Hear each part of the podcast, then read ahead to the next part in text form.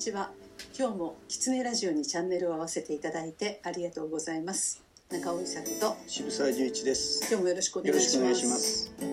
えっ、と今日はですねなんともう9月に入りこのラジオを始めてから半年も経ちましたああ早いです早ね。いですねで、えーだいぶあの聞いてくださってる方も増えてきたんですがそもそもなんでキツネラジオなのっていう言葉を最近またよく聞くようになりましたのでちょっとその辺お話ししようかなと思いますはい。で、えっとキツネというのは私のあの会社がオフィスキツネと言いまして、えー気持ちつながるネットワークの頭文字を取ってキツネとしたんですがそもそもキツネが好きなんですでそれはなぜかと言いますと私にないものがたくさんある動物だなというふうに思っていましてまさにそのキツネ目の釣り上がったウリザメ顔のでこう品を作るととってもこう女っぽいと言いますか女性らしい動物だなということがありまして私の憧れなんです。あのいろんなところに出てくるあの妖怪になる狐ですはいとか、はいそういうのもやっぱりあの女性として書かれていることが多いですよね。そうですよねあの化けるということもあって遊女になったりとかね、はい。っていうこともあったと思うんですがあのそもそも「きつつ寝る」という言葉から語源になっているそうなんですけれど平安時代にあのある男性が結構由緒正しいあのお生まれの男性がお嫁さんを探して、えー荒野を歩いておりましたらば今まで見たこともないような美しい女性に出会いますでその女性に「どちらへ行かれるんですか?」って聞いたらば「いい人を探しているんです」っておっしゃるんですねでそれを聞いて男性は「あこれは」と思ってあの「では僕の細工になりませんか?」って言って「いいですよ」って言って連れて帰るんですでそこでまあそんな風に出会ったにもかかわらずお二人はとっても仲良く仲睦まじくお暮らしになって、えー男の子まで生まれるんですがそのうちに犬があの一緒に飼われていたんですけれどその犬を全く同じ日に子犬を産むんです。で、えーそのどうしてもその犬と仲良くなれずその奥さんは。である時納屋に行くと、えーワンちゃんが吠えるわけですね。でワンワンって吠えちゃうのでもう奥さんはその犬を殺してくれって言うんだけれどいやいや犬もあの可愛いからって言って殺せないんだけどその吠えられた時に奥さんは思わず怖くて狐に戻っちゃうんですよね。でそれを見てみんな驚いちゃってもうそこにはいられなくなって私はやはり野に帰りますって言うんですけれどそのご主人がいやいや僕たちはこんなに仲良く暮らしたじゃないか子供まで儲けたじゃないかと。で、えーじゃあ夜だけでも一緒に寝においで寝て帰りなさいっていうので「きつつ寝る」っていう言葉らしいんですよ。あよっぽい話ですね。でしょ？うん。でずっと私あのいろんな方に出会った時に特に女性からよく言われるんですけれどあの女性ホルモンが足りないと言われていたのででこの「狐さん」という名前を付けることによって私があやかれるかもと思って「え、狐」という名前を付けました。でそれがラジオの名前にもなりました。あの私が子供の頃家の周りにいろんな動物がいました。で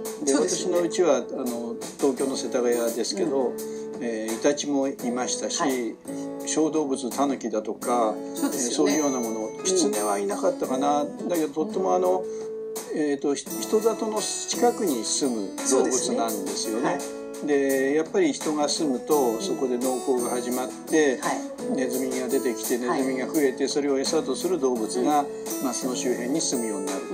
だからあの決して山奥に人間世界と関係なくいる動物ではなくて、うん。人間の里の周りにいて、はい。人間と一緒に、まあ、歩んできたというか生活をしてきた動物ということなんでしょうね。お稲荷さんもねどこにでもありますもんね。一番多い神様って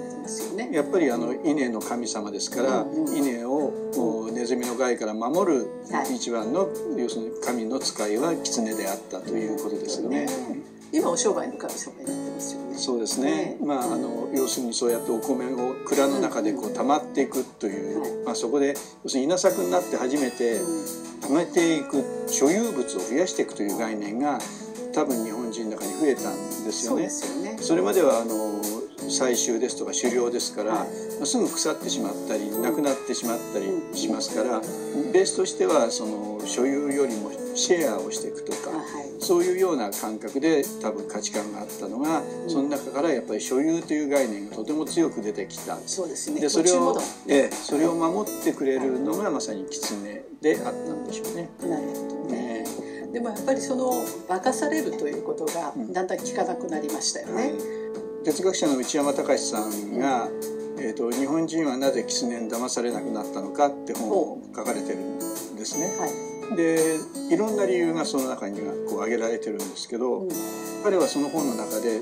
1965年っていうことをはい。そのとてもその時代が変わった時代。はい。だからそれはあの狐だけに限らず私たちの暮らしが変わった時代として言っています。はい。で1965年ってどういう年かというと、1964年にこの前の東京オリンピックが開かれた年です、それからまさに日本の高度経済成長が突き進み始めて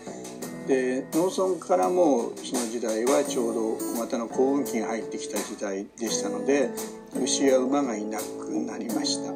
で結局その人間がその自然の中の一員として生きてきた。それがまあ日本のずっとの歴史で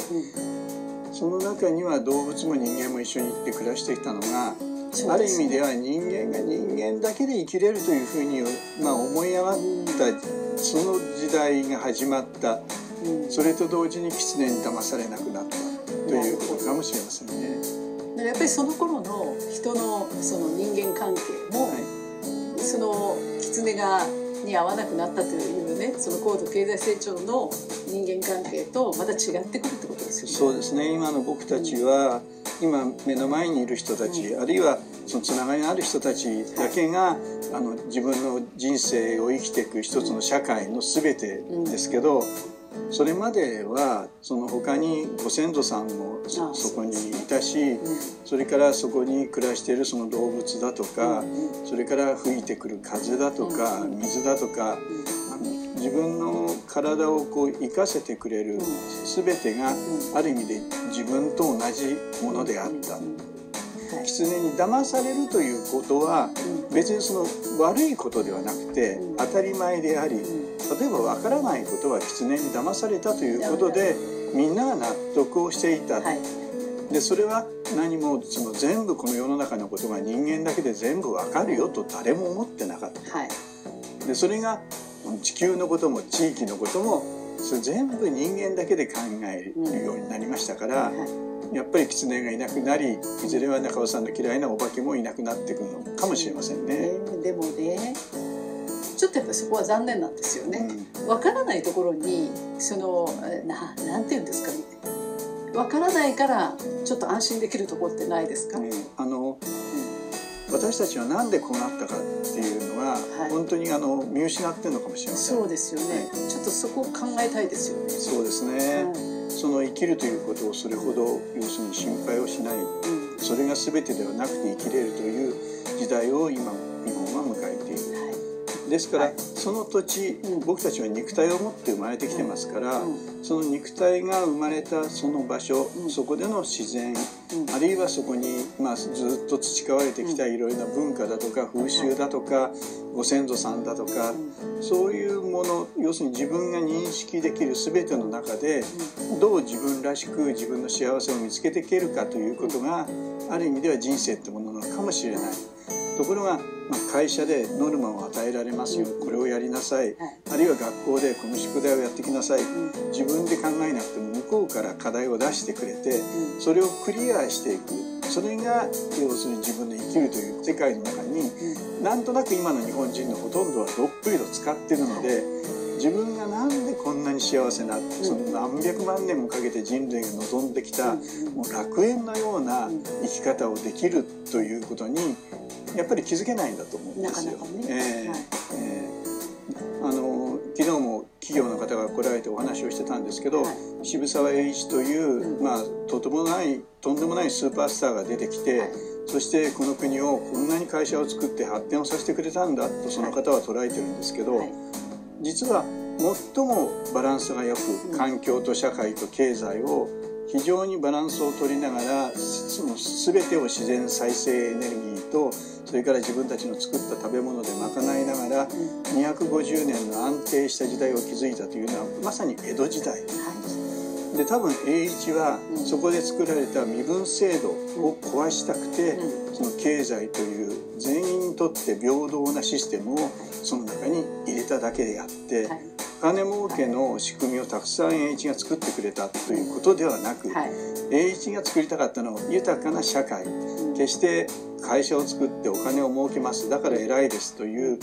ことの価値観では彼はなかったはずなんです。ね。明治以降ずっと発展をして今日に至ったんだっていうその考えを今多分もう一回見直すことなんだと思うんです。発展って何だっ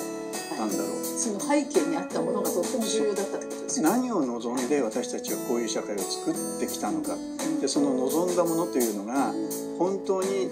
必要なものだったのかっていうことを、まあ、問い直す時代なんだと思いますね。そうですよね、うん、でその時のその身分制度に対して行われたことと、はい、今の時代はもうその身分制度じゃないわけですから、はい、そうですね、うん、でそこはちょっと違ってきてますよっていうことを、ね、その都度やっぱりちゃんと判断しなきゃいけないってことですね。あの目的を持ってそれに向かうというのは人,、人間にとってとても重要なことですけど、はい、そのいつまでもその目的をしがみついてると、うん、本筋のその先にある目的が見えなくなってしてしまうのかもしれないですね。なるほどね。今日もキツネラジオを聞いていただいてありがとうございました。キツネラジオは毎週月曜日に更新の予定です。チャンネル登録をして来週も聞いていただけると嬉しいです。それではまた。